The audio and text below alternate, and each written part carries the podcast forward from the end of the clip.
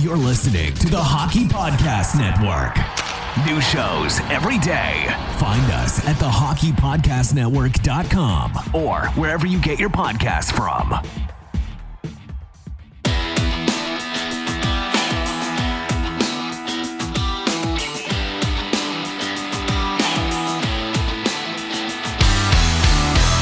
Welcome to your Canadiens Connection on Rocket Sports Radio. This premier hockey podcast, featured on allhabs.net, brings you the latest news, in depth analysis, and expert commentary about the NHL's most storied franchise, the Montreal Canadiens. Hosted by Rick Stevens, with Amy Johnson and Chris G.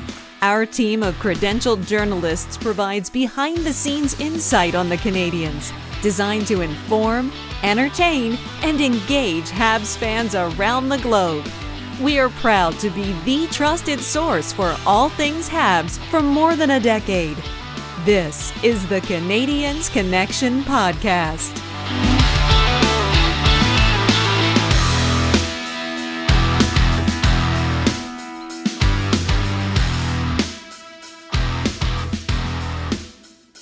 Well, hello, everyone. Welcome to the Canadiens Connection podcast here on Rocket Sports Radio, keeping you informed, engaged, and entertained. My name is Amy Johnson, and I'll be your host for the next hour. Now, this is episode 164 of the Canadiens Connection. Should mention that we're a proud affiliate of the Hockey Podcast Network. And a big shout out to our sponsors, the fine folks at DraftKings. Uh, you'll hear from them here in a bit. But I'm pleased to be joined in the studio every week uh, by my co host, who is the editor in chief, founder, and the president of Rocket Sports. And that is the one and only Mr. Rick Stevens. Rick, how are you doing today? I'm doing great, thanks. Thanks for asking. We are here on a Monday for a change. It's Monday. Monday, the um, 15th of November. Is it? Can you say the Ides of November? Is that applied? does that apply to November? I guess it doesn't. It, this month, it feels kind of like that. yeah, it could be. it could. The Ides of November. Pretty soon, you'll be celebrating a, a Thanksgiving next week down there in the states, and then then it'll be the run to Christmas. Christmas. Mm-hmm.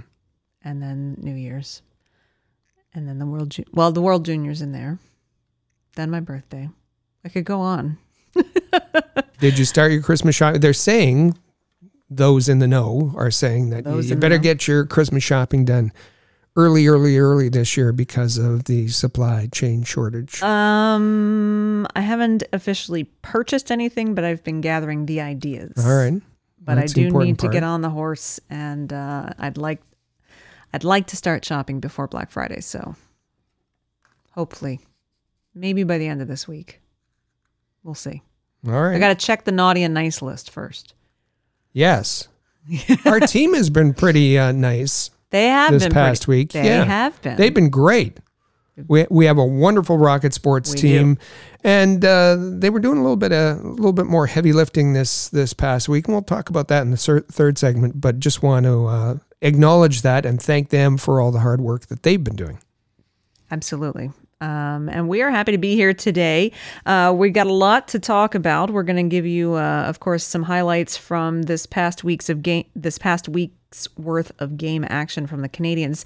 Now, you'll remember Rick and I uh, came to you on Wednesday of last week with a, a, kind of an early midweek episode of the Canadiens Connection.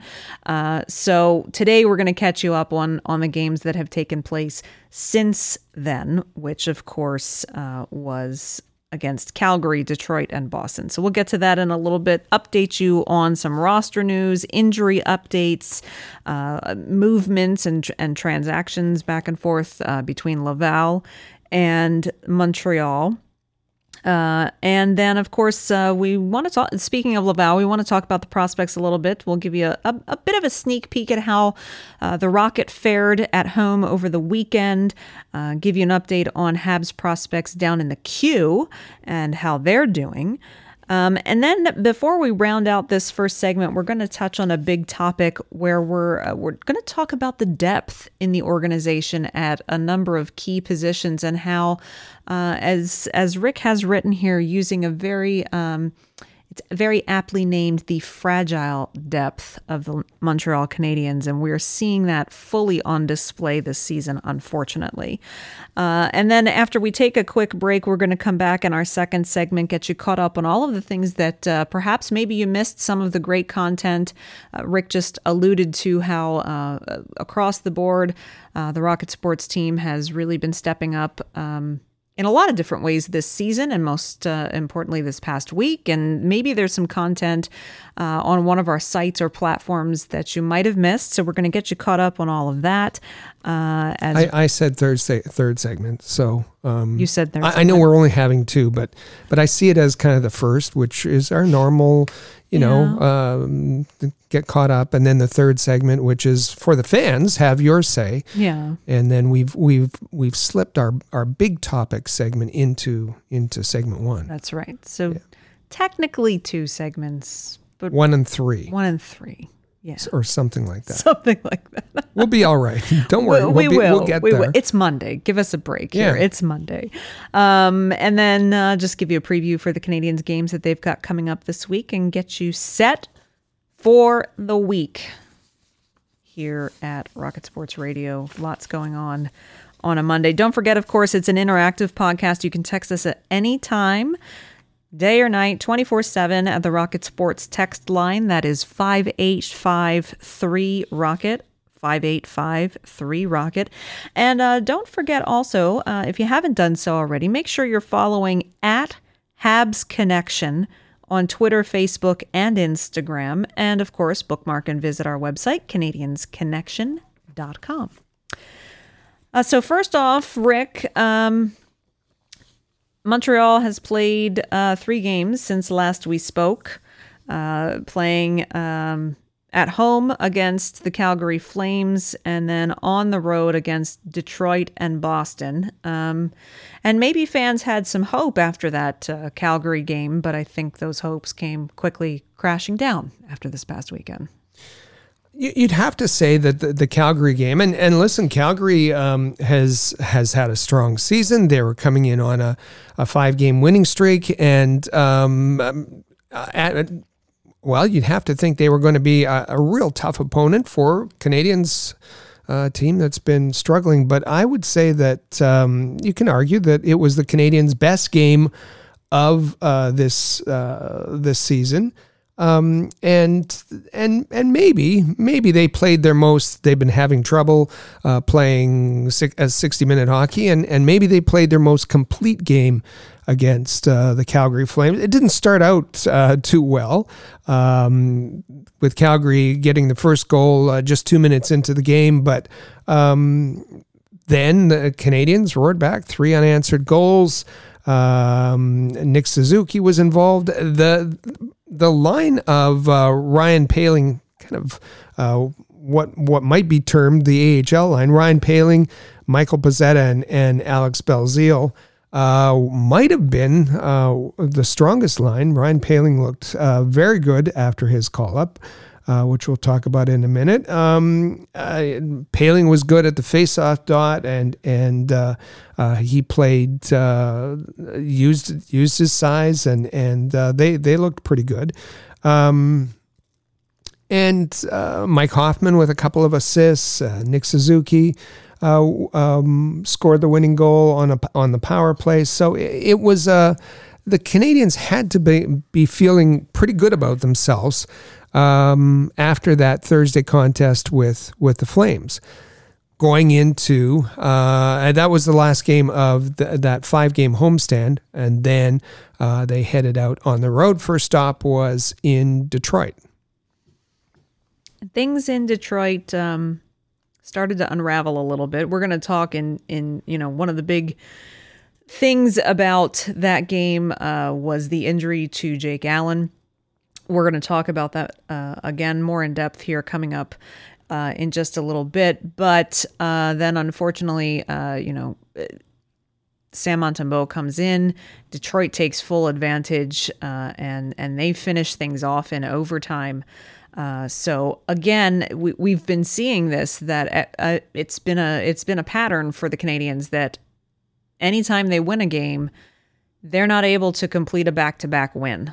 Um, no, they haven't won back to back games uh, yet. Um, listen, this should have been the Canadiens so far have had Detroit's number um, with with two wins, um, picked up a point for the overtime loss. So.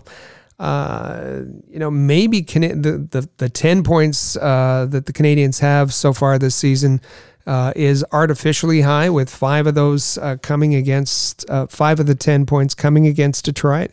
Um, yeah, and, and this was, uh, as you said, marred by uh, Jake Allen uh, getting hit um, by Dylan Larkin. That came on a push from really not a smart play by Jeff Petry. Um, he's he's you know he's had well he's We're had a terrible talk- se- yeah we'll t- we'll talk about it. we're gonna season. get to. Uh, Jake Allen wa- wanted to come back into the game. The uh, NHL concussion spotter um, took him out, and um, the Canadiens haven't confirmed uh, that it's a concussion, but um, you can certainly say that um, we wouldn't be surprised if if it is a concussion. Um, so uh, you know maybe a um, a winnable game and and uh, and a loss. Uh, Sam Montembeault, you know, he kind of uh, found his footing in the third period, but uh, two goals in 45 seconds, and and boy, those weren't. Um, they were really weak goals, soft goals in in in the in that period. So um, there was a lost opportunity, and then having to go back to back into TD Garden in Boston, and um, uh, again the Canadiens. Well, they they put up a good effort in in the first period. Um, you know, it's kind of a, a pattern throughout, but then they weren't able to sustain it after the first period, and um, and Sam Montembeault again at times. Uh, he looked pretty solid when he had uh, the uh, help in the in the first period, but again, a couple of soft goals in, in the mix, and uh, and the Bruins went on to win five to two. Not uh, a, a banner week once again for the Montreal Canadiens. Their regular season record drops now to 4 11 and 2. Uh, it is the worst record for the Canadiens uh, in their franchise history through 17 games.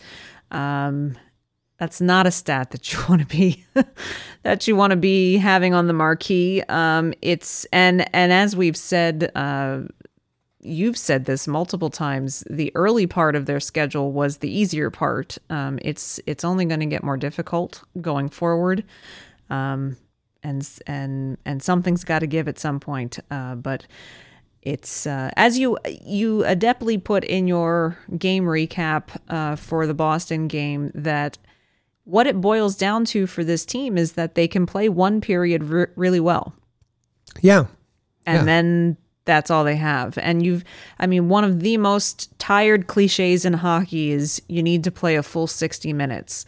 And the Canadiens can't even play 40. uh, they're lucky if they can put together a solid 20 minutes, and then the rest of it is playing catch up, uh, trying to overcome mistakes and errors, and or or just drowning. Um, and it's uh, it's it's not it's not going in the right direction right now. Marc Bergevin has said for many years that there's such parity in the league that, you know, on any given night, he says, um, but really it's it's uh, on any given night, any team can play really well. The, the the poor teams can play really well for a period or so against the good teams. It's it's whether then they can hang on for for the win, and the Canadiens haven't been able to do that. They have not. Uh, and we'll see what happens. Uh, we're going to talk, of course, in a in a bit about um, some some holes in their lineup right now, uh, and and so forth a little later in the show. But they've got a tough, t- tall task ahead of them this week uh, to try to rebound off of the week that they had last week. Um, in terms of roster news, uh, we talked about, uh, you mentioned Jake Allen's injury. At this point, um, as you said, the Montreal Canadiens haven't confirmed that it's a concussion, but it's likely that that's what, what it is. We know that that always makes it difficult to estimate a timetable for return to play. So at this point, Jake Allen is a big question mark. Um, and uh, we'll just have to wait and see. Um, you know, Drouin is is Ducharme's alluding to you know likely to be back in the lineup for Tuesday night. Um, and, you know, he too had been suffering from some headaches and, Right. and things, and and but as you said, likely likely to be back by Tuesday. Right. So in Drouin's case, he wasn't out for too long with concussion-like symptoms. Um, but each player and and anytime there's uh, an injury to the head, it's there's never a guarantee as to who's going to recover quickly, who's going to take longer. So we're just going to have to wait to see with Jake Allen. Um, Mike Hoffman missed Saturday, uh, sorry, missed Sunday's game as well. Uh, we we mentioned Drouin has been out of the lineup. Mike Hoffman also out of Sunday's game in Boston with an upper body injury, uh, and Cedric Paquette uh, now also out um, as well. He's another new addition to the injury list. Probably about ten days for uh, Paquette. Yeah. So um, that meant that there was a recall uh, from Laval on Wednesday night. We knew that Mattias Norlander was scheduled to end his conditioning stint after Laval played their Wednesday night game, and sure enough, he was recalled afterwards. Uh, but he wasn't alone. He was also joined by uh, centerman Ryan Poehling. Being recalled from Laval uh, with Paquette going going out, um, and I am Rick. I am so pleased to be able to say that Ryan Poehling, in this very uh, small window that we've seen in in not even a week, has looked pretty decent so far uh, in in the games that he's played for Montreal. He has. Um, with respect to Norlander, um, uh, uh, he, up on Wednesday, um, that uh, Dom Ducharme said that um, you know that d- didn't mean that he'd be in, in the lineup on uh, Thursday against Calgary. Um, as it turned out, he's actually sat for three games, and that's not ideal for uh, a young player who needs to get some some ice time. Um, so I'd expect to see him pretty quick. Well, expect to see him this week. Yeah. Uh, if not, a decision has to be made uh, to uh, send him back to Frolunda and uh, get him some playing time. He won't be uh, part of, of the Laval Rocket this season. Uh, but Ryan Poehling, as you said, um, a deserved call up. He's, you know, he had that uh, that head that those con- concussion symptoms himself uh, early in in the uh, AHL season and um, and he's been great for Laval. And he came up and he looked very good in in all aspects of his play, and and uh, got his first goal of the season um, on on Sunday. And um, so uh, you know that that helps. Uh, that really helps. Um, there was there was also um, an opportunity there uh, that uh, with some the, it's it's with him playing well uh, since he got called up. There was an opportunity to get him some more minutes. So the lines were uh, juggled and with players out to move him to the wing, and that's fine to get him some more minutes uh, and allow him to to be physical. He's, he's an adaptable player. Of course, the Canadiens want him at center. Uh, he's a better center than a winger, but it was nice for him to get a few more minutes playing on the wing. And you mentioned that he uh, performed well at the faceoff dot. That's been a consistency for Poehling in a lot of recent history um, that I think was taken for granted a bit. Um, he's been he's been good at faceoffs down in Laval, but if if we think back to preseason during training camp, um, Ryan Poehling was the best face-off man that the Canadiens had during preseason, which was why it was partially a very big shock to see him get cut at the last minute and sent to Laval. And their face-off percentages have been dismal ever since. Um, and voila, Ryan Poehling comes back into the lineup, and look who is excelling at the face-off dot. Cedric Paquette taking that that spot uh, on the fourth line, um, and and was supposed to be a you know a, a decent face-off guy.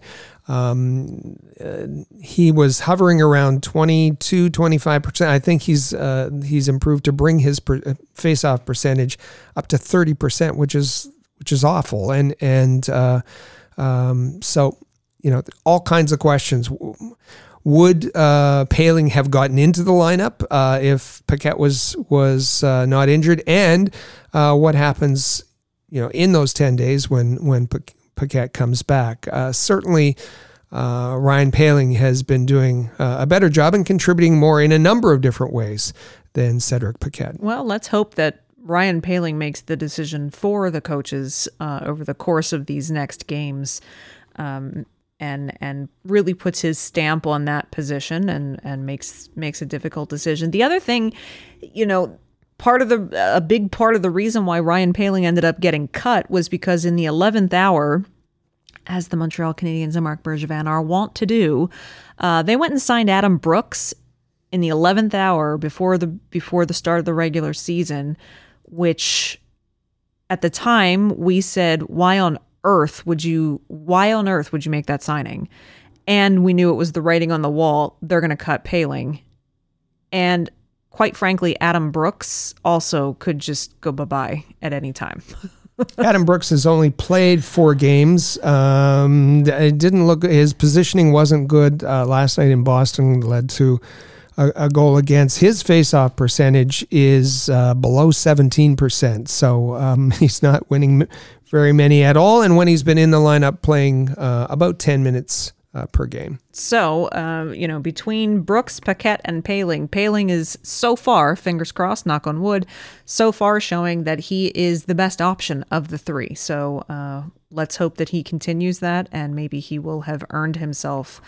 Uh, a place to stay there in Montreal for a bit. In in roster notes, let me let me just add that uh, Michael Pezzetta, yeah, yeah, we know that that he was uh, recalled uh, the previous week, but he got his first NHL goal. Um, Very fun. In a losing effort on, on Saturday night in Detroit, but he was still pretty happy with that. He was. And, uh, you know, it's.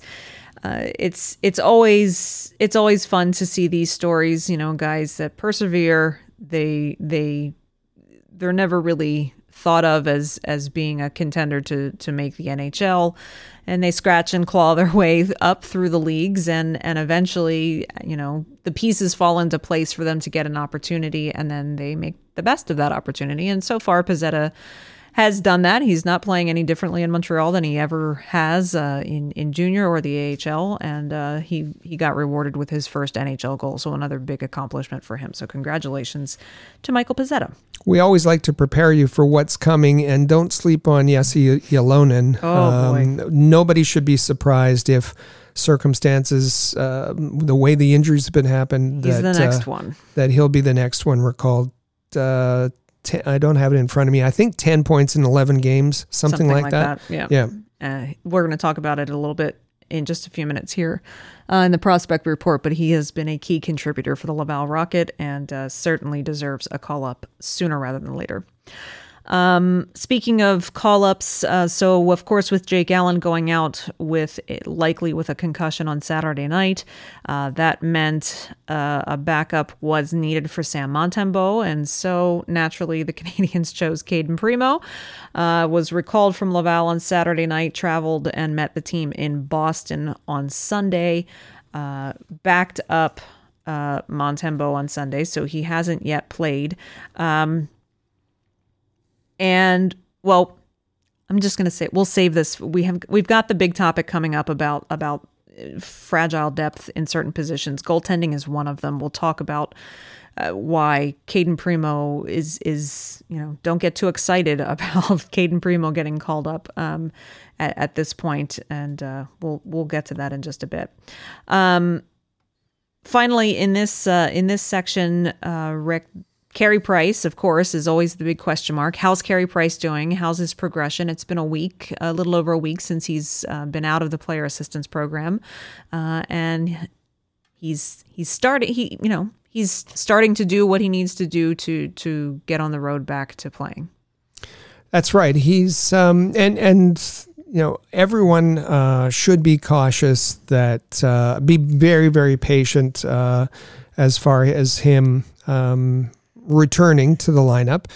Uh, first of all, um, as far as uh, the, um, the, the program, the the NHL NHLPA player assistance program that he was involved with, um, we shouldn't be under the illusions that uh, you go, you spend 30 days, you're cured, and come back and you're you're fine. Um, what happens in those kinds of, of situations is you've developed a coping mechanism for for the mental health issues that you're dealing with. Uh, um, um, you know, probably well in this case, uh, um, a destructive kind of of um, coping mechanism.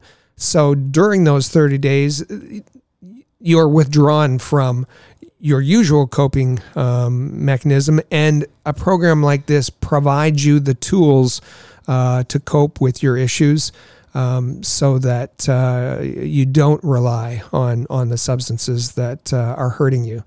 Um, that can't be done in 30 days. So Carey Price is still working through getting used to these tools, getting used to um, the supports. Um, and that's that's ongoing and is going to take a while. In addition, uh, there's um, rehabbing from knee surgery, so there's there's that um, as well. So um, it, it's it's it's going to take some time and it's going to be slow. Carey Price um, will probably see the ice this week. Up until now, uh, he's been um, he's slowly returned to the gym, the weight room, and uh, is bringing up his his conditioning and and and all that that he couldn't do over those couldn't do well um, with the limited equipment that he had over those 30 days. So um, it's gonna it's gonna take um, some time. Um, while we're on the topic of uh, Carey Price, mm-hmm. Um, oh, we we didn't even we didn't even broach the issue of of Jack Todd. Jack Todd, if you're oh. if you're following Jack Todd, if you haven't been blocked by Jack Todd, you probably you know aren't interested in this podcast. Jack Todd is is is the worst. Um, but uh, um, uh, and his tweet about Carey Price was was uh, just reprehensible. Mm-hmm. Um, but there is a contender for that that despicable behavior. Um, and it, it is the municipality of Notre Dame de Mont Carmel. What does what did they do? Well, um, they have an issue with their water, uh, and they issued on Twitter a boil water um, advisory for okay. their, their community. And to do that, they thought it was a great idea to take a picture uh, last season, Carey Price in his his blue retro jersey in a in a break, um, taking a sip from uh, his water bottle. Normal.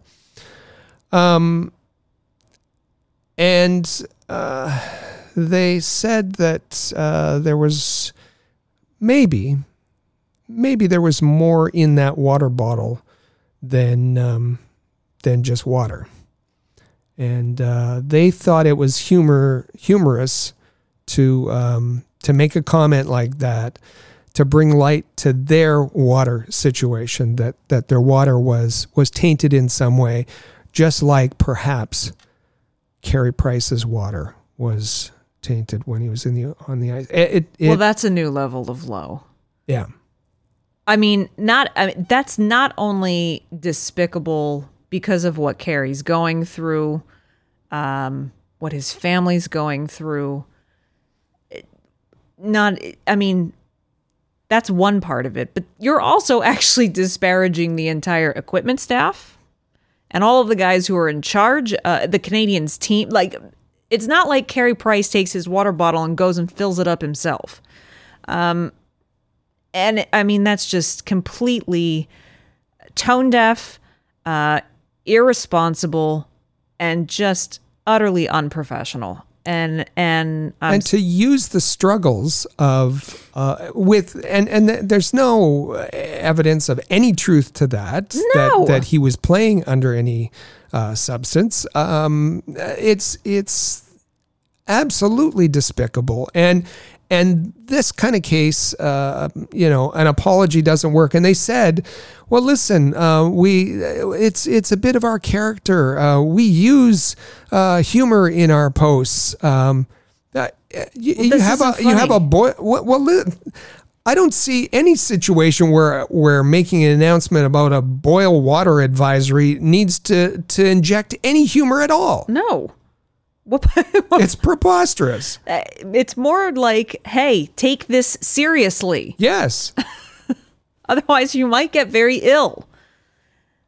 Honestly, I really think, like, can we get licenses to operate social media? I'm beginning to think it's necessary. It's ridiculous. Our best to Carey Price in his journey to recovery, whatever he's battling. Um, and wow, like I've said it a thousand times. Uh, if I didn't need it for what I do, uh, I would delete the Twitter app from every device I for have sure. if I didn't need it for hockey coverage. Um, but we know that our listeners would never would never cross those kinds of lines. All right, uh, let's move on now to a bit of a Habs prospect report. This edition of the Rocket Report is brought to you by AHL.report, your premier source for the Laval Rocket, the AHL affiliate of the Montreal Canadiens. AHL.report is a proud member of the Rocket Sports Media Network. All right. So Laval had three home games last week. They uh, they shut out the Belleville Senators on on Wednesday night. Following that, they invited the Bridgeport Islanders to town on Friday, and uh, this was a really back and forth affair. They they had to. Um, constantly kind of claw back into the game as as Bridgeport kept uh, kept going up on them. And yes, once again, former uh, Rocket player Chris Terry lit the lamp yet again. He did it in the first time that they played the team uh, earlier this season. Um, but it was it was a very back and forth affair. You talked about Jesse Ylönen. Uh, you know he's continuing to be a points producer in almost every game. Uh, had a had a great setup uh, to Dominic uh, to to Danick Martel uh, to uh, for Martel to, to net his second goal of the night and and tie the game in the second period. they come back in the third period. They're back and forth, back and forth, back and forth. Um, and uh, finally, uh, actually, overtime was needed, and Laurent Dauphin was the one who uh, put in the game winning goal set up again by Jesse Ylönen. Uh, so Ylönen key assists on two very big goals in that game, um, and uh, a nice a nice win for the Laval Rocket. Uh, then Saturday, they had a quick turnaround. Uh, I should say McNiven was in net for, for that game on Friday night. Saturday afternoon, quick turnaround, one o'clock game uh, with the Utica Comets coming to town. Remember, um, the Comets, the, they traveled to play the Com- Comets the week prior. Uh, the Comets uh, blanked them.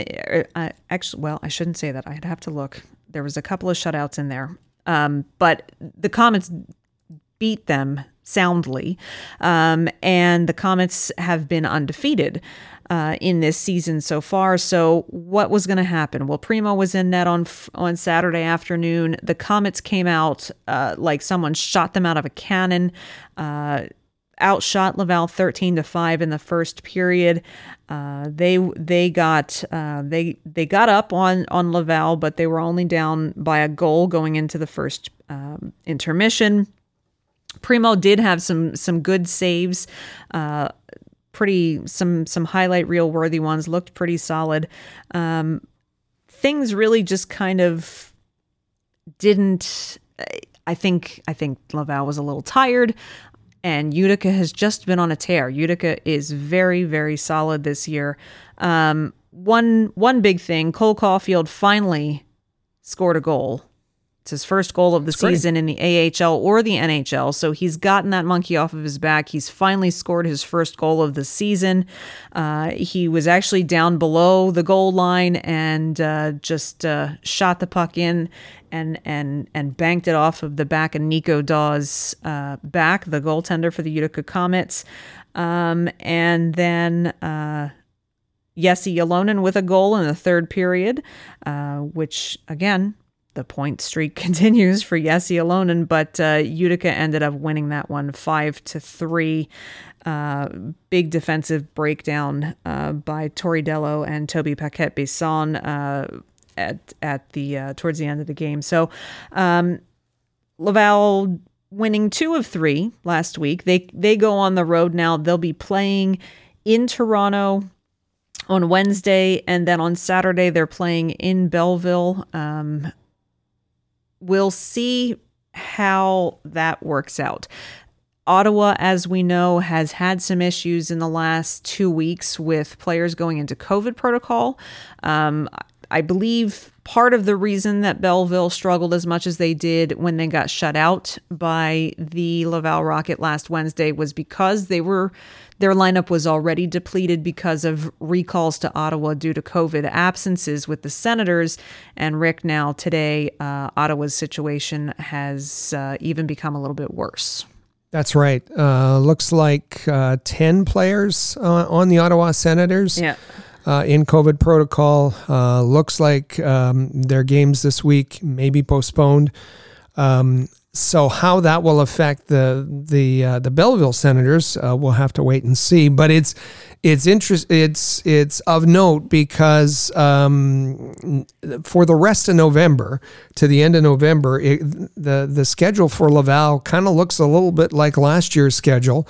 Uh, where they're only meeting uh, Canadian teams, and in this case, they're meeting uh, the Toronto Marlies and the Belleville Senators for the rest of the the month of November. Um, so uh, three games against uh, against Belleville, one against the Marlies. Uh, so we'll see how uh, that's that that whole COVID situation is is uh, uh, managed by the, the the organization and, and how it affects the Belleville Senators and how it affects the the Laval Rocket. Absolutely. So thanks to Chris G. He was at uh, Place Bell in the press box for all three games last week. Did a great job. Great game recaps. Be sure you check them out over at ahlreport.com. And of course, he uh, they all include uh, his post game interviews uh, in each of those games. And of course, uh, on the Press Zone podcast on the AHL report, which comes out every Tuesday. So that will be coming out tomorrow. We'll we'll go a little bit more in depth into these games and bring you some of that post game audio as well. So you'll want to make sure that you're subscribed and and check out tomorrow's brand new episode of the Press Zone podcast, uh, so that you can learn a little bit more about how those games really uh, unfolded and hear a bit more about how Jesse Ylönen's doing and and how Cole Caufield is doing, uh, and and so on and so forth. Um, but Rick, it's not just prospects in the AHL that are that are you know kind of making their presence known. Uh, in in the QMJHL, uh, some of the Habs prospects are are really continuing to shine. And it's been something. Uh, it's kind of a a, regular drumbeat uh, by the Montreal media. Not true, uh, but they like to to put that narrative out there that that the Canadiens constantly ignore the QMJHL or or their own backyard.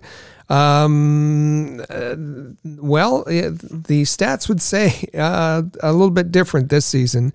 Uh, we checked in a couple of weeks ago. Uh, thought we'd do an update just to see where Canadiens prospects or how Canadiens prospects are faring in the queue uh, this year. And uh, last time we checked, there was three in the top ten of the queue scoring. There are still three uh, Canadiens wow. prospects. Uh, the order's changed a little bit, but uh, still three Canadiens prospects in the top 10 of QMJHL scoring, uh, including Joshua Roy, um, ranked second in scoring in 16 games, 11 goals, 19 assists for 30 points. Then comes Xavier Simoneau. He has 28 points in 15 uh, games. And uh, Riley Kidney in uh, Bathurst with in 18 games, he has 27 points. 12 game, 12 goals and 15 assists. So uh, all are having uh, great starts to to their seasons, uh, and uh, and doing the Canadiens proud in the QMJHL. Riley Kidney did say he wanted to go back and dominate. Mm-hmm. Seems to be doing that. Uh, so, yes, re- uh, just a, another reminder be sure you're subscribed to our sister podcast, The Press Zone. Uh, Rick and I co host that every Tuesday afternoon. It's a complete focus on the Montreal Canadiens prospects, the AHL team, uh, and and it's just a great place to get AHL news and learn about the Habs prospects and how they are doing in their respective leagues. Make sure you're subscribed to that.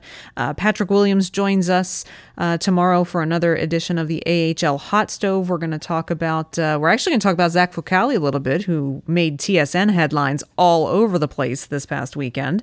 Uh, so be sure you're subscribed there and bookmark ahlreport.com all of your Laval Rocket game recaps. We've got a, a, weekly column called AHL Weekly, which catches you up on everything happening around the American Hockey League. You don't want to miss any of that, and we certainly want would love you to uh, read and bookmark and visit often. All right. We've we've talked a bit about the, the, goaltending. We've talked a bit about the coaching. We've talked a bit about defense. Um, and I think we're gonna. I think we need to talk about the elephant in the room here, which is the Canadiens are off to one of their worst starts in history. And it doesn't look like there's a solution lurking around the corner. Um, and it's quite frankly due to a slew of injuries or absences that uh, perhaps at the beginning of the summer no one could see coming. It is shining a glaring spotlight on this organization's lack of depth. And I'm, we're not just talking about the at the center position, but that's certainly uh, first and foremost. However, year after year after year of Marc Bergevin spending money to sign what is uh, basically amounts to plugs in his lineup, temporary solutions that end up not even being very effective. Um, not developing prospects well, drafting well, but then not converting those draftees into NHL caliber players. Uh, this pattern has gone on long enough now that it's it seems like the Montreal Canadiens are wafer thin at depth all around center, defense, goaltending, and coaching. Rick, it's a big problem I think it's going to take a long time to correct this problem, but let's let's maybe we should examine this uh, position by position a little bit. Yeah, and, and just to give some context, because I know uh, fans are are watching and they're saying, um, "Gee, they, they they beat Calgary. They look pretty good beating Calgary. Uh, gee, they they they lasted into overtime with the Detroit. Right? Well, maybe that's not such a, a big accomplishment, but uh, things have been better." Um, now, what does that mean? And and if you look at some of the the underlying metrics um, of the Canadiens for for uh, the past ten of their seventeen games, uh, actually there has been some improvement in terms of shot attempts, uh, in terms of the scoring chances, high danger chances have all been better except uh, there's been no improvement, maybe even a bit of regression with respect to uh, their shooting percentage, which is uh, dreadfully low. And, and you're not going to score goals when your shooting percentage is, is low. Uh, they've been better in in um, they've been playing more defensively uh, and and trying to protect the, the they don't have Carey Price, so they've been uh, doing a better job defensively. Forwards coming back. Um, their their special teams have kind of inched up a bit from from the beginning. Um, so are they getting better? Are are they? Um, you know, is is th- th- there's all kinds of controversy on social media about well, the Canadiens should tank. Uh, for a chance at the first uh, pick overall in next year's draft. I don't think that um, this is an this is this is a, a, a, team. There's too much talent on on that roster mm. um, for them to be in that position, but there's nowhere near enough talent or depth for them to be a uh, a playoff team, and and that's the issue. And I think Canadiens fans have gotten spoiled the last two uh, seasons. Uh, last year, it was you know, they were an 18th place team. They only made the playoffs because of it being a COVID situ- uh, season and because of it them being in a different division. And then once they got there, they were carried to the finals by Carey Price. The previous season, they had no business being in the playoffs, but they it was a stunning upset uh, over Pittsburgh. Who who who provided that? That was Carey Price. Again, the last two seasons they shouldn't have been in the playoffs. So. Um, you know, are they a 30th place team where they've been most of the season? No, they're they're better talented. Uh, they have more talent than that, but um, neither are they. Neither are they uh, a playoff team, and uh, and and that's because they should have the, the there's going to be injuries are part of the game, and uh, unfortunately, injuries and and other situations that have taken players out of the lineup have devastated uh, the Montreal Canadiens, and and um, that's that that falls to uh, the general manager who hasn't provided uh, enough depth or the right depth. That's correct.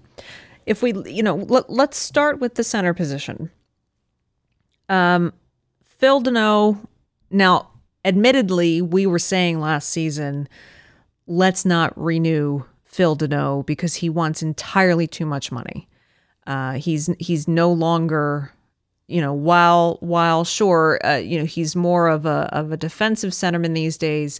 Um, he's not worth the dollar sign that he's looking for.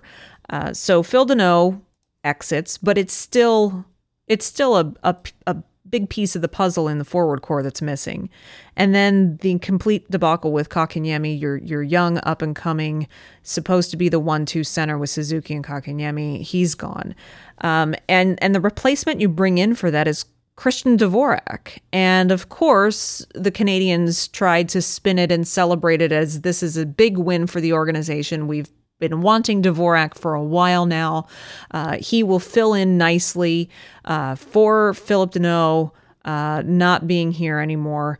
And quite frankly, Rick, that couldn't be further from the truth. Christian Dvorak has been dreadful like absolutely dreadful. And you know, there there all the numbers were there to to um, demonstrate um, that the that the expectations were way too high. Uh, but uh, the Canadiens were um, upset by what happened with Jesperi Kotkaniemi. Uh, they're getting criticism from the Montreal media about um, Phil Danault leaving, so they had to go into spin mode. And uh, you heard it over and over and over again. The Montreal Canadiens are a better team with Christian Dvorak rather than Phil Danault and Jesperi Kotkaniemi. And, and that's just now we see how foolish that that statement uh, was. Mm. And uh, for those who, um, you know, both in the organization and media that peddled it, uh, really you should be ashamed of yourself. Um, and, and I know they were covering themselves because they were so badly embarrassed by the Kotkaniemi uh, um, uh, offer sheet. Um, Marc Bergevin, not too long ago, said that this organization who has had a problem at center for years and years and years. We finally have the two centers that we're going to build our team around for the next 15 years, and they are Nick Suzuki and Jesperi Kotkaniemi. Uh, adding, uh, he took the opportunity to add. We see big things ahead for Ryan Poehling. Uh, we want him to be part of that center core. We see, uh, we've liked the progression of Jake Evans. We see him as as part of that, and and all of that has has not uh, come to pass. And uh, relying on Christian Dvorak, who was supposed to be better offensively than um, uh, Phil Danault. Um, you know, they said what that that he was a, a, power play guy. That hasn't turned out to be the case. Defensively on the penalty kill, he hasn't been very good either. Um, you know, face-offs. Uh, maybe that's the only thing that that uh, came as advertised. He's around fifty-four percent, uh, around the same as as what Danault was uh, when he left. Uh, but Christian Dvorak is a minus seventeen, which Ugh. is worst amongst forwards uh, in the National Hockey League. So defensively, he's not getting it done, and just one goal so far this season. So offensively, he's not getting it done. The the metrics showed, uh, and the analytics guys were saying uh, Christian Dvorak uh, was buoyed by um, uh, who he played with, mm-hmm. both in junior and in Arizona. Remember, Mark Marc Bergevin said, "Well, he didn't play with uh, very good players in Arizona. He played with Taylor Hall and he played with Conor Garland, and and those uh, players inflated his his numbers. And we're seeing here that he doesn't hold his own as a second line center." Um, he's he's more more appropriately uh, in the the third line center slot. Uh, and the Canadiens, you know, that's that's now uh, a hit at the at the the depth because. Uh, is it fair to expect Jake Evans to play a second line center role? That was tried. Uh, that hasn't worked out uh, too well. Not nothing against Jake Evans, but uh, he plays really well with Artturi Lehkonen and and Joel oh, Armia. Right. Yeah and, and they've been great. They've been gr- one of the the Canadiens' best, most consistent lines, and certainly a line that can shut down uh, some of the best lines uh, on the opposition. Uh, but there's a hole there at that that uh, two C spot, and Dvorak hasn't been able to uh, fill that. And we've talked about that 4C spot a little bit already. Let's, you know, Marc Bergevin did a did a wonderful job of filling his roster with um, francophones over the summer, uh, but didn't succeed in bringing in quality players. Um, Cedric Paquette is not Staal. He is not Eric Staal. Um, and and not never not to mention we've already lost leadership from guys like Corey Perry and and Staal and, and guys like that. And and Paquette's not on and off the ice. Paquette has not been a replacement. I, I, don't understand Dominic Ducharme constantly going back to him uh, when in ten games he hasn't um, he hasn't given anything anything any reason to to have him uh, in the lineup. In in ten games he has no points. Uh, in ten games he's played an average of eight minutes on the ice. We talked about his face face off percentage being extraordinarily low. Um, and um, he takes really bad penalties. Uh, 23 minutes in penalties leads uh, the Montreal Canadiens. Uh, poorly timed penalties. He he had to sit out for a suspension uh, on Trevor Zegras. Um, he he's he's really um, well. We know that that the the media were furious uh, last year when due to injuries and and circumstances. Uh, there was no Quebecer in the lineup for one game, and and uh, Geoff Molson was furious and said, "Never let that happen again. Give, let's fill, uh, let's get a, a, a, group of of." Uh, uh, of Quebecers, and was it six that they started the season with in the opening night lineup? Something to that Something effect, including effect. Alex Belzile, who is, you know, obviously a, an AHL player. Um, so Cedric Paquette just hasn't uh, turned out, um, and uh, you know is someone who uh, you would hope would would uh, when he returns from injury be a candidate to be demoted to the AHL. But in this case, again, uh, it was someone who was brought in and um, to to uh, f- help with the depth and uh, just just was a wrong decision. Just hasn't helped at all. Not at all. Not at all. If we move to the back end, I mean, I think it's safe to say in one summary statement, David Savard's been terrible. I think the horrible part of the back end has been how maybe surprisingly for some, Jeff Petry has been abysmal. And if you haven't noticed that yet this season, A, I don't know if you're not watching Canadiens games. Uh, but if you have, or maybe you've missed some, just look at Saturday and Sunday's games. And those two games tell you all you need to know about Jeff Petry's season. Uh, three glaring mistakes for Jeff Petry co- were very, very costly to the Canadiens over the past weekend. Yeah, and and it's game after game after game. He doesn't he doesn't look good um, uh, offensively, defensively. Uh, his decision making is is poor. Um, he's not helping with uh, breakouts. He's not helping um, once they they get in the zone. He's not helping on the power play. He was supposed to be. Um, you know that the the quarterback of of the the first wave and and um, on the weekend that you referred to, um, he was the one uh, who pushed uh, Larkin into uh, Jake Allen, causing the injury. And there was unnecessary. Second time he's done something like that this season. Um, the the penalty, really bad penalty that he took um, against the the Bruins, and and that power play goal kind of brought the Bruins back. Uh, and then the odd play. Um, uh, clearing a, clearing attempt uh, off Charlie Coyle and and uh, into the net for an own goal.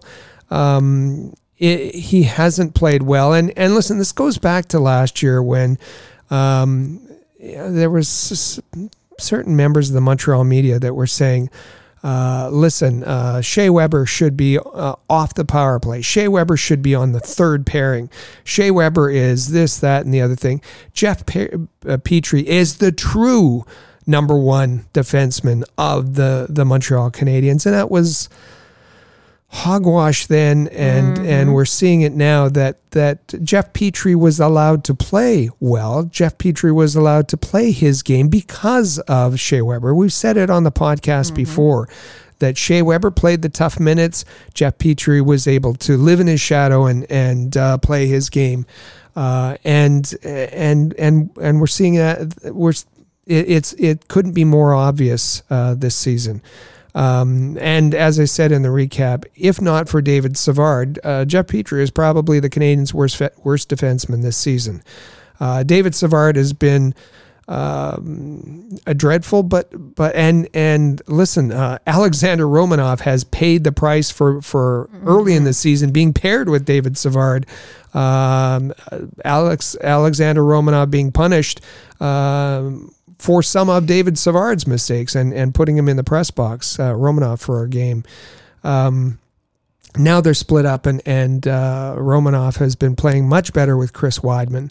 Uh, David Savard, and and listen, uh, this is not to to criticize David Savard. It's it's using people um, uh, in in in situations, not putting Over them their not, head. not putting them in in uh, position to succeed. Right. And we saw with Tampa the only way that David Savard was effective was playing 13 minutes a night and uh, in a very shelter, sheltered, limited role. He's playing 19 and a half minutes a night now, which is putting him in situations that um, you know I, he's making poor decisions. He's slow. He's not being as as physical as the Canadiens might have expected.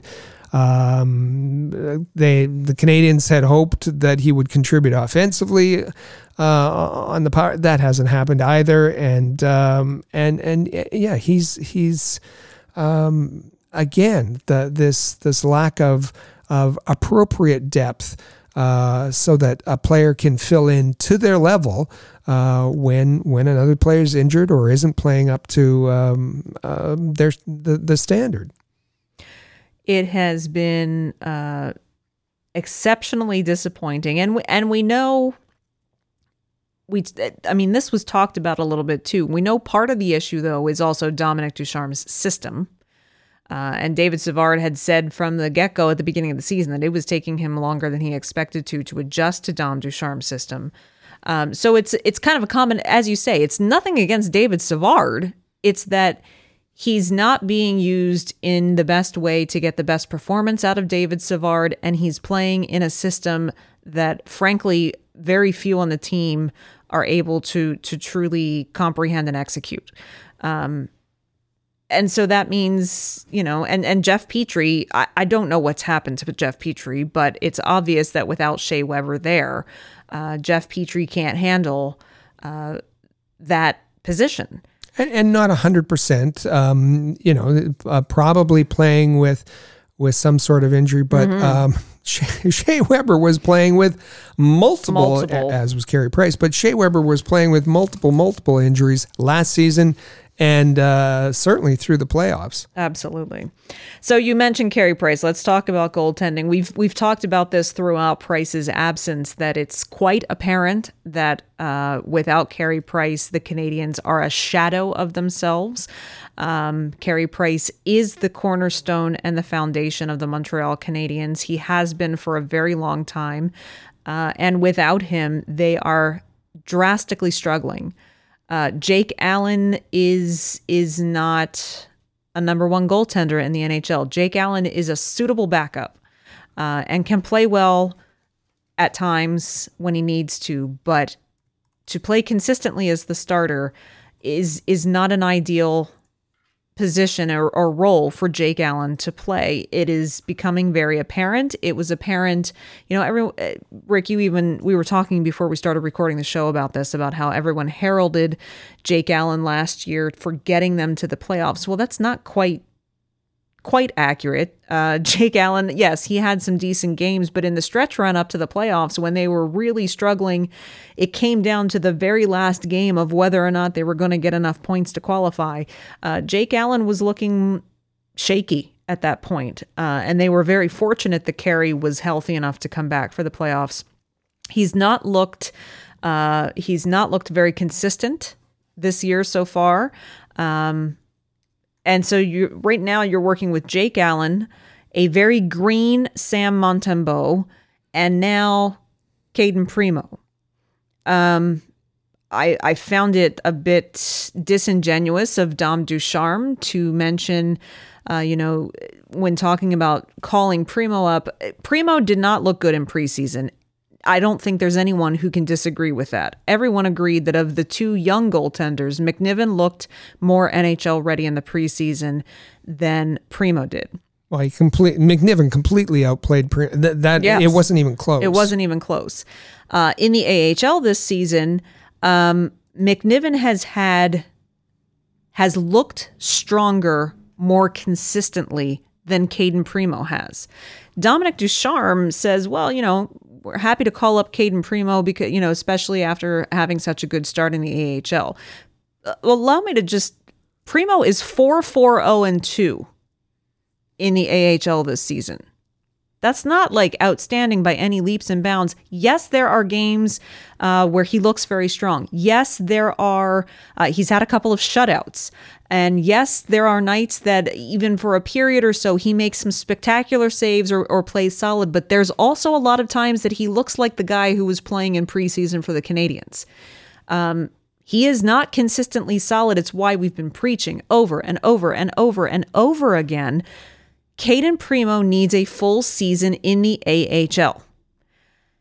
Period. Uh, I even said this. I was I was happy to be invited to join Sean Campbell and JP O'Connor uh, on TSN 690 during the second intermission of Laval's uh, game against Belleville last Wednesday night, and they specifically asked, "What do you think about Cayden Primeau if he if he gets the call coming up?" I said, "I don't think they should call him.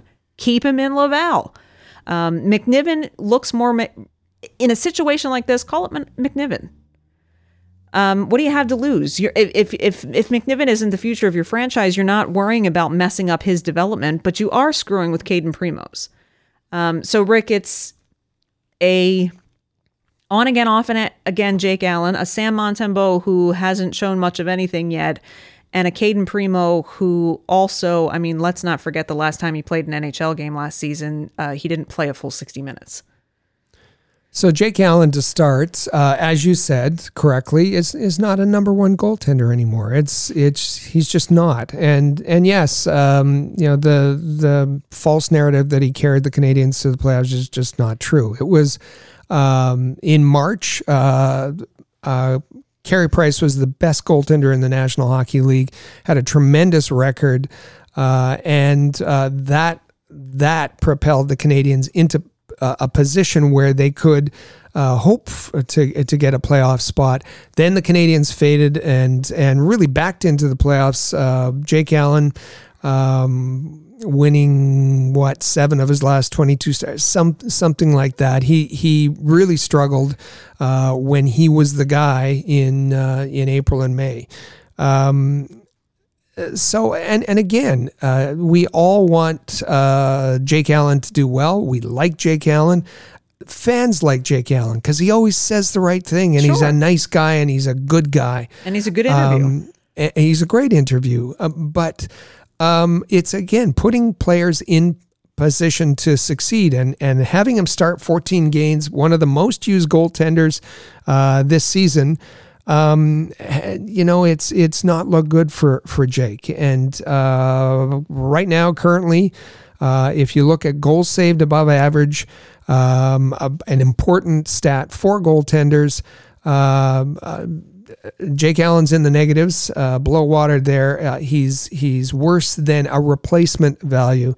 Goaltender, he's 47th in the National Hockey League for goaltenders. That means you go through every goal, every starting goaltender for every team in the NHL, and then you add uh, half of the backups, um, and then you get to Jake Allen. He's not had a good season. Um, and and and yes, uh, all these other things are at play. All of all of the other holes in the lineup are, are at play. Uh, but he hasn't been able to to to make that big set. Yes, he has two shutouts. I remember. I recognize that. Uh, he got a lot of help on those, and and uh, I remember one of those. Um, one of those shutouts was against a team that that uh, managed just uh, two or three uh, high danger scoring chances throughout the that game. Um, uh, then we move to Sam Montembeault, and, and Sam Montembeault hasn't, you know, it's tough with Jake Allen playing so much. Um, he hasn't been able to get into a, a rhythm, um, but that's probably because he hasn't. Sam Montembeault is. Uh, doesn't matter where he where he's played. He's had an 890 save percentage and uh, a goals against over three. Uh, that's just who he is. Uh, he was a goalie that had great promise. Um, and at 25 years old, maybe he can uh, still achieve that. Uh, there was some hiccups in his development. There were some injury situations, and and uh, but right now he's just he's not an NHL quality goaltender, and that's that's again um, nothing against uh, Sam, but that's just the truth. Cayden Primeau, um, you know, Cayden has has some issues. He has um, issues in his technique. Um, doesn't go uh, side to side very very quickly. He has uh, issues finding his positioning. He loses uh, his net at times, and and those are things that he can work out in time with lots and lots and lots and lots of games in the AHL. And mm-hmm. uh, uh, we heard Stéphane Waite say he wants at least 100, maybe 150 games. Uh, Cayden Primeau's at 58 so far. So the rest of the season into next season uh, to continue the development. There's lots of question marks uh, for those people that follow prospects, including um, uh, goaltending prospects, whether Cayden Primeau will be uh, an NHL caliber goaltender ever. Um, and and so it, it shouldn't be um, you know, an, an, automatic that it's assumed that that Cayden Primeau is um, the Canadiens' heir apparent to Carey Price. He'll have to earn that. He'll have to, uh, you know, he'll have to progress. He'll have to develop, and uh, that's not set in stone yet. And and we don't want to see his development ruined by a call up. Uh, where he hasn't looked good at the NHL level, and and the other part of it, what do we know? We know Cayden Primeau has a bit of a of, of an issue of being overconfident, of being cocky, of having a, a bit of an attitude. And uh, if he sees uh, himself as an NHL goaltender without having to put in the work at the AHL level, that's not that's not good for him. That's not good for his mindset, uh, which is very very important uh, for a, a goaltender. Um, the only other thing I'll say with respect to uh, this, um, uh, Dominic Ducharme last week, last Wednesday, I believe it was, was asked, why is Jake Allen playing so much? Why is he one of the most used goaltenders in the National Hockey League? And his quote is this We're in a situation where every game we need a win, so we'll manage that day to day. So you're saying that Sam Montembeault can't get you a win? That's true, and and given his his his um, his history, uh, I think that's that's fair. My question is, why? Why did- why, Yeah, well- why do you need a win? Why do you, why are why are you desperate for wins? Why? Uh, and and this is important because we've talked about it with respect to development. That uh, much of the development, I mean, uh, the, the the the scouting staff can only do so much in identifying talent. The AHL staff can only do so much. The NHL staff, coaching staff have a big role to play in terms of development and transitioning prospects to the NHL. Um, and I would think that the the focus of the organization has turned from being that that team that went to the the Stanley Cup Finals last year um, to listen, guys, we're not the Montreal Canadiens are not making the playoffs this year. They're not. Uh, yes, they've been pl- playing better, but as we talked about before, better is is relative. Uh, it- they're still not a playoff team. Um, and so we can still have, uh, I'm speaking as one of the members of, of, of the, the Canadiens management. Listen, we can still have a good, uh, we can still have a successful, impactful season by developing our prospects. Um, and and maybe Sam Montembeault doesn't have a future with the Montreal Canadiens, but maybe he does. Why not give him more of a chance? Why not give um, Michael McNiven a chance? Uh, given that it's not going to affect Michael McNiven, isn't seen as a a prospect that's going to remain a prospect of the future. Um, so why why are the Canadiens so focused on wins? Um, that would only come down to a couple of things. One, last week we talked about their problems with attendance. Yep. Um, and so that's not a hockey decision.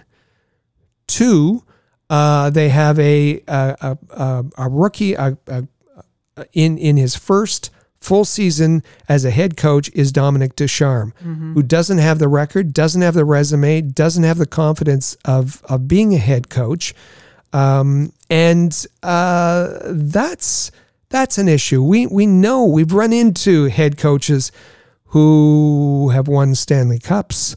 Uh, we, that that are confident, you know, their ego isn't going to be bruised uh, by focusing on development, on development, and giving up uh, on wins. That's not the case for Dominic Ducharme, and I think that that is at play here as well. That uh, that was a that that was just slipped in, but I think that's a, a huge uh, comment on on this season that the Canadiens could have a really um, impactful season, and we talked about those um, a couple weeks ago. We talked about those prospects that could benefit uh, from focus. Uh, Nick Suzuki and Alexander Romanov and Ryan Poehling, Cole Caufield, and and uh, where where they could have that impact. And I think if the coach is focused on wins or what uh, they're going to. I'm not saying that that Jake Allen played too much and got injured. I'm not saying that at all. I'm saying that players aren't being put in the the role that they can handle.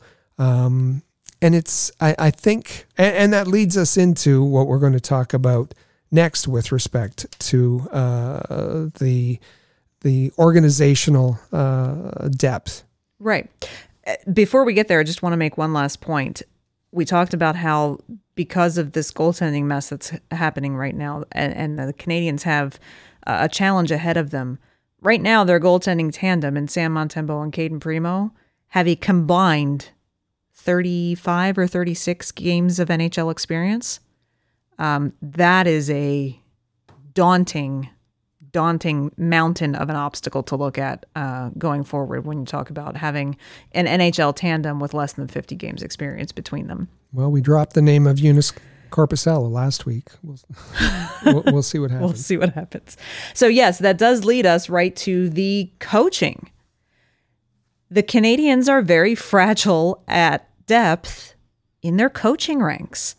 Um, and we're not talking, I mean, at least uh, at at the at the AHL level, Jean Francois Houle actually has a, a pretty pretty storied uh, experience and resume for coaching at his level. So we're not talking about that. But looking at Dominic Ducharme, looking at Alex Burrows, um, there is not a lot there behind the bench in terms of experience as a coach, or in Burrows' case, well, in Ducharme's case, an NHL coach. In Burrows' case, case as a as a coach at all, he he, he didn't have a ton of time in the AHL, um, and and now called up uh, into the NHL.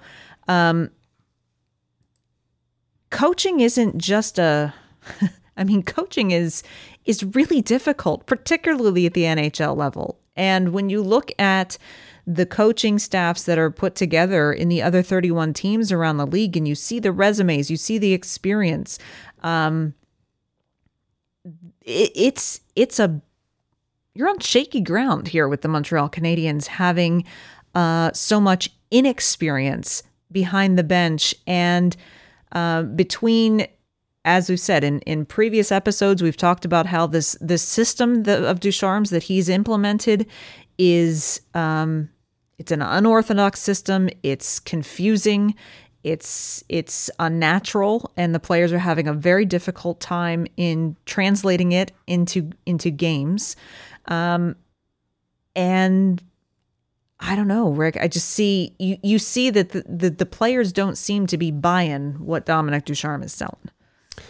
Uh, the the Ducharme system. That's uh, the Canadiens Connection episode 163, the one that came before this one. Look it up in your player that you're listening, uh, or your app that you're listening to this podcast in. Um, and uh, if you want to know more about Dominic Ducharme's system, uh, called revolutionary, called uh, he calls it innovative. Um, and it it just um, isn't working. And and one thing we know uh, that isn't happening, and that is adjustments. He believes so much in the system um, that that it's he he certainly wants to stress it being played, um, you know, in every part of the game. And we see the Canadiens come out and they're strong in the first period. Uh, a repeating pattern is that um, an experienced coach uh, for the opposition team, um, some even not so experienced, go in and make adjustments in the first intermission. And the Canadiens' worst period has been the second period. Uh, Dominic Ducharme isn't making adjustments, uh, making those kinds of adjustments. Um, and and you're saying, well, uh, you know, he has lots of experience. Yes, uh, at the junior level, not a pro level. Uh, he was a head coach. He has even some pro level coaching as an assistant coach, and and we heard that uh, his role for Claude Julien was was a lot in the pre scouting, um, and so not uh, a lot of bench management uh, with Claude Julien. So. Um, just since last February 24th, has he been a head coach um, at the pro level? And that's not a lot of experience, especially to go through a difficult patch like the Canadiens are now. As you said, uh, Burrows uh, zero uh, coaching experience mm-hmm. until he arrived in uh, Laval, and then quickly uh, promoted when um, Marc Bergevin cleaned house. Uh, la- well, Muller and Stéphane Waite and Claude Julien last February. Um, so there, there's not a lot of of um, experience that can that can help them through this, and and yeah, I th- I think that that issue. Joel, Joel Bouchard left the organization. Um, again, there's some holes in the organization with respect to coaching. Uh, Trevor Letowski was a, a nice hire. Um, Luke Richardson is is competent, we saw he was pretty good uh, in the head coaching role for a brief time when uh, uh, uh Ducharme was out for uh, COVID last playoffs but um, there's depth is an issue with respect to coaching as well. It really is, um, and and so when you have holes and very thin depth at literally every position within your on ice product, and I'm and I'm including coaching as being on ice because they're uh, they're right there playing. They're part of the the game production. That is a recipe for disaster, and it's not. But the but the the scary part is it's not a recipe that you can quick throw in a bunch of ingredients and fix it. Um, I think this may, you know, I don't want to sound all doom and gloomy, but coming off of this Stanley Cup run that that the Canadiens miraculously went on last season, it may be a, a long and arduous slog of a road ahead for the Canadiens to get back to really being a consistent contender. Um, I hope that's not the case. I, I hope that the prospects uh, really start to come through. I, I hope that things change. Um, but as you've pointed out, um, from top to bottom, we know that there's we know that there's issues with uh, management. Um, we know that there's issues with coaching, and every position on the ice uh, is is just towing the line of of being able to hold things together. So, um, I don't know what the answers are, Rick, but it's it's uh, it's. Well, one of the answers might be um, to to um, start making that transition to to leave the the focus on well, on, yes. on being a uh, um, you know that here. team from the last uh, from last season and and and and put the focus behind the prospects, the new core that is going to take up the mantle uh, for the Canadiens, put them in opportunities uh, to succeed, and give them all kinds of experience. Um, I, I'd I'd like to see that. Uh, Yeah. I think that's a, a better recipe than what we're seeing right now. I think so too. All right. Well, we are going to take uh, a break here at the Canadiens Connection podcast. Uh, still to come, we're going to uh, catch you up on all of the things that have been going on, uh, things you might have missed with uh, the Rocket Sports Media team in this past week. We're going to give you a preview of what's coming up this coming week. And, uh, of course, we need to do a Movember check in. How are those Mo's doing, fellas? Uh, we've got all of that and more coming up right after this. So stay stay tuned. This is the Canadiens Connection podcast on Rocket Sports Radio. The NHL season is underway, and DraftKings Sportsbook, an official sports betting partner of the NHL, has an unbelievable offer to celebrate the greatest sport on ice. New customers can bet just $1 on any NHL game and win $100 in free bets if either team scores a goal. Doesn't matter if it's a one time clapper or a deft deflection, however they light the lamp, you win. If Sportsbook isn't available in your state yet, DraftKings won't leave you empty handed. Everyone can play for huge cash prizes all season long with DraftKings daily fantasy sports contests. DraftKings is giving all new customers a free shot at millions of dollars in total prizes with their first deposit. Download the DraftKings Sportsbook app now. Use promo code THPN. Throw down a dollar on any NHL game and win $100 in free bets if either team scores a goal. This week, one puck in the net nets you a big win with promo code THPN at DraftKings Sportsbook, an official sports betting partner of the NHL. Must be 21 or older, New Jersey, Indiana, or Pennsylvania only. New customers only. Minimum $5 deposit and $1 wager required. One per customer. Restrictions apply. See DraftKings.com slash sportsbook for details. Gambling problem? Call 1-800-GAMBLER.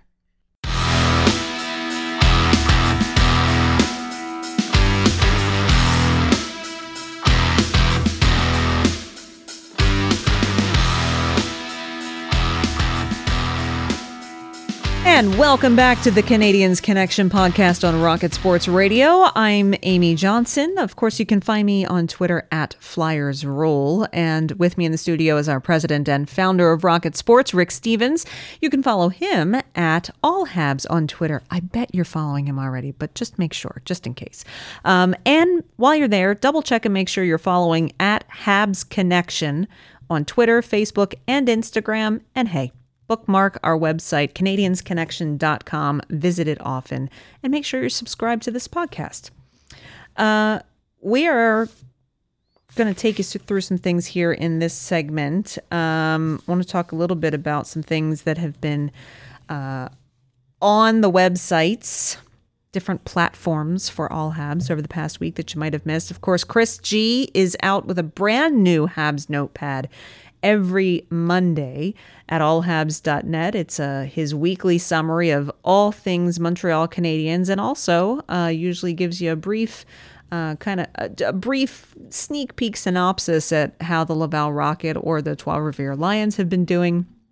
Um, and uh, he has a new one out today. Actually, it's a it's a it's a great uh, edition of the Habs Notepad by Chris G. I invite you to uh, check that out. And of course, all week long at allhabs.net, the things that you can really count on are uh, Habs headlines, the game day previews, and the game recaps. Um, and uh, Rick is responsible for all of those. Uh, every day you can find one or more of those things at allhabs.net, whether it's headlines. Uh, if it's game day, you can be sure that thanks to uh, Rick, with the help of Cole and Sam, uh, that you'll have a very comprehensive setup and, and preview for each game uh, in the afternoon before uh, the game on game day. And then Rick's comprehensive game recaps come out uh, shortly after the final horn uh, for each game, uh, bringing you every bit of news and stats and s- analysis that you might need to know. So you don't want to miss any of those. Um, over on our YouTube channel, uh, are you subscribed to our YouTube channel? Because you should be. You should be. YouTube.com slash allhabs. Uh, all sorts of great things for you there. And our Ben Danku uh, comes to you every Thursday with a new episode of Habs Fan Forum. Uh, it's uh, Ben is a, a, very passionate Habs fan, and uh, he takes you kind of on his journey each week as a Habs fans, the highs, the lows, the frustrations, the excitement, uh, and he he brings that all to you in a very uh, entertaining form. Um, this past week, uh, the the newest episode is called "Just Not Good Enough," and uh, Ben actually kind of talks a little bit uh, about what what Rick was talking about earlier about how the Habs are just, you know, after one period of play, there's not much left in the tank. Um, and uh, takes you through some of his frustrations and says, you know, okay, well, even though they're playing pretty rottenly, let's let's try to look at some positives. And here's here are some players that I think are are doing well, and here's ones who I think are struggling. So be sure to check out Habs Fan Forum over at our YouTube channel.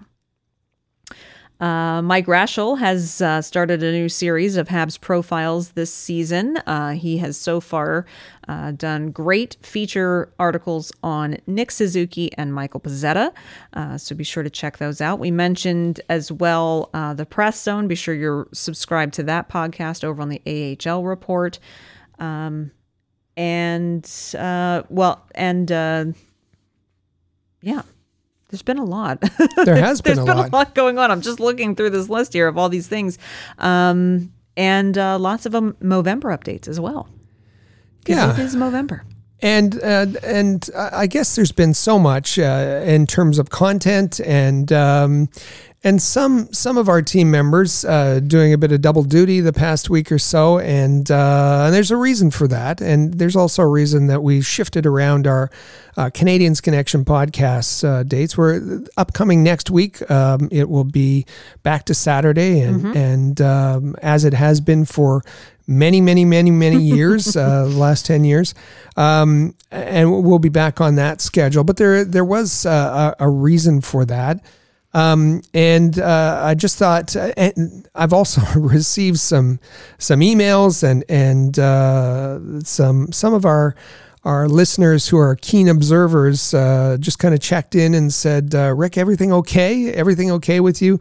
Um, and they've noticed, uh, as far as my my participation, that that others were stepping in for me and uh, and that's because uh, I I lost my very first hockey coach um, um, a short time ago, and uh, that was my dad. And and he, you know, he was he was. Uh, uh, his his life was characterized by responsibility and loyalty and stability and all those good things, and he tried to instill that in in uh, myself and my siblings, and and so uh, last week was a, a, time for me to travel to my hometown and spend time with family and uh, have a memorial service and and remember uh, the life that he had and and the way that uh, that he guided us. And and uh, so I I was able to um, to to go to the where my grandparents lived and and uh, all kinds of reminiscing. I went to uh, the little lot that uh, that they used to flood uh, for a, a, hockey rink or for an ice uh, skating rink uh, every year. the very first place that I learned to skate, and that was my dad who used to take me over there, and I'd push the chair around, and and so lots of real um, moments of quiet reflection, and and um, and it was it was um, it was difficult, but it was it was uh, it was good to be with family. So again, let me thank the Rocket Sports team, every single one of you who uh, did a little bit more and and uh, and helped out and uh, and took took up some of the slack and uh, and thank you for uh, those uh, listeners uh, who uh, checked in and sent me uh, kind messages. So, um, thanks again to, to all of you for all of your, your love and, and support during this difficult time.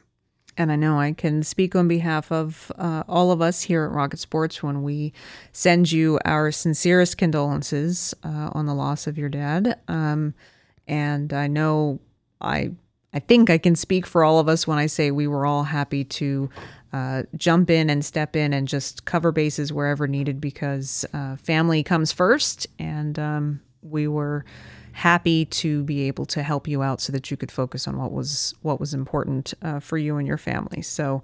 Um, I, I also give a big kudos to the rest of the team as well for for all of us just banding together and and filling in when our fearless leader needed us. Well, very proud to be part of this uh, this family, this other family called Rocket Sports, and and uh, our contributors are all uh, terrific. And um, you know, in in time of need, and one of those times of need is is Movember when our team comes together uh, to. Um, uh, to to to raise money for uh, the Movember Foundation, and um, my goodness, um, we're already past the amount uh, that we raised uh, last year. Um, the the we're we're up to four hundred and seventy dollars. Uh, the activity, uh, three hundred and twenty six kilometers. We have uh, people sharing their um, uh, their their fa- their their mustaches. Michael Spinella, my goodness, um, I did see that picture. The handlebar mustache. Spinella's mustache looked great. terrific. Uh, ben Danku doing great on the on. the um, fundraising, and uh, I asked him to to uh, uh, do some uh, uh, to take the lead while I was uh, a bit occupied, and, and he's been providing mo- motivational support to our team to keep the fundraising up, to keep the activity, and and yeah, our team's doing a great job. And if if you want to help us out, no, no, not help us out. If you want to join with us to help out the the Movember Foundation. Um, how can they do that? Well, the easiest way to do that is um, a, couple of different ways. Um, you can either join our fundraising team at the Movember website, uh, or you could even go to our Movember page to make a donation if that's if that's in your capability. Uh, the way to do that is moteam.co slash allhabs. That's mo team mo team dot co slash allhabs when you go there, you can either sign up for a free account on on the Movember uh, page and and select to join our fundraising team so that we're all fundraising together. You can make a donation either to the team page or select one of our contributors who is who's on the Movember fundraising team and donate directly to them. Uh, the third way that you could get involved while you're there is simply the click of your mouse. Uh, there are uh, social media sharing buttons that you could if if making a donation just isn't in your purview right now we certainly understand that we it's okay uh, but the best way you can also help is by sharing our Mo- Movember fundraising page on your Twitter or Facebook or Instagram, uh, whatever it may be, uh, and the buttons are right there for you to do it. It's just a click of the click of the mouse, and you can share the fundraising page and tell your friends and followers why you support Movember and why they should uh, come and make a donation as well. And we appreciate it. Mm-hmm. Uh, so this week, uh, tall, tall test ahead. Uh, Montreal has two games. They are both on the road. One, uh, no, one on the sorry, road. one on one and one. Um, and uh, they're finishing up this little road trip with a trip to Madison Square Garden. That should be fun. Another original six matchup, which which is fun. Uh, they they hadn't you know playing the Bruins uh, on Sunday night and now getting to play the Rangers on Tuesday, and then they come back to Montreal on Thursday to take on Sidney Crosby and the Pittsburgh Penguins. So I think that's going to be an interesting week. it's going to be an interesting week, and then of course uh, we will be back. As Rick said, we we we did a little nimble scheduling uh, so that things were easier for Rick this past week by doing the the episodes on on Wednesday and and Monday. But we're back to the regular schedule on Saturday. Chris G will be back in this uh, co-host chair with you on Saturday for another great episode of the Canadiens Connection. Well, that's terrific. It is terrific. Thanks for being here this week. I, I it's my pleasure. It was uh as we said last week, we're just we're test driving every day of the week to see. Uh, we asked last week, do we sound any different on a Wednesday? And well, Mondays are are usually are usually crazy. But what a fun way to start the week! Our listeners get to get to get a Canadiens Connection podcast to kick off their week. That's pretty fun. And that helps us usher in the Press Zone Montreal on Tuesday. That's right. So, uh, thank you so much for listening. Uh, th- we appreciate your loyal listenership through all through all the years that uh, we've been bringing you this podcast. And uh, enjoy this week of hockey. We will be back on Saturday. Chris G and Rick will be here with another great episode of the Can- Canadiens Connection podcast right here on Rocket Sports Radio. Click subscribe so you never miss an episode of Canadiens Connection. Visit allhabs.net for breaking news about the Montreal Canadiens.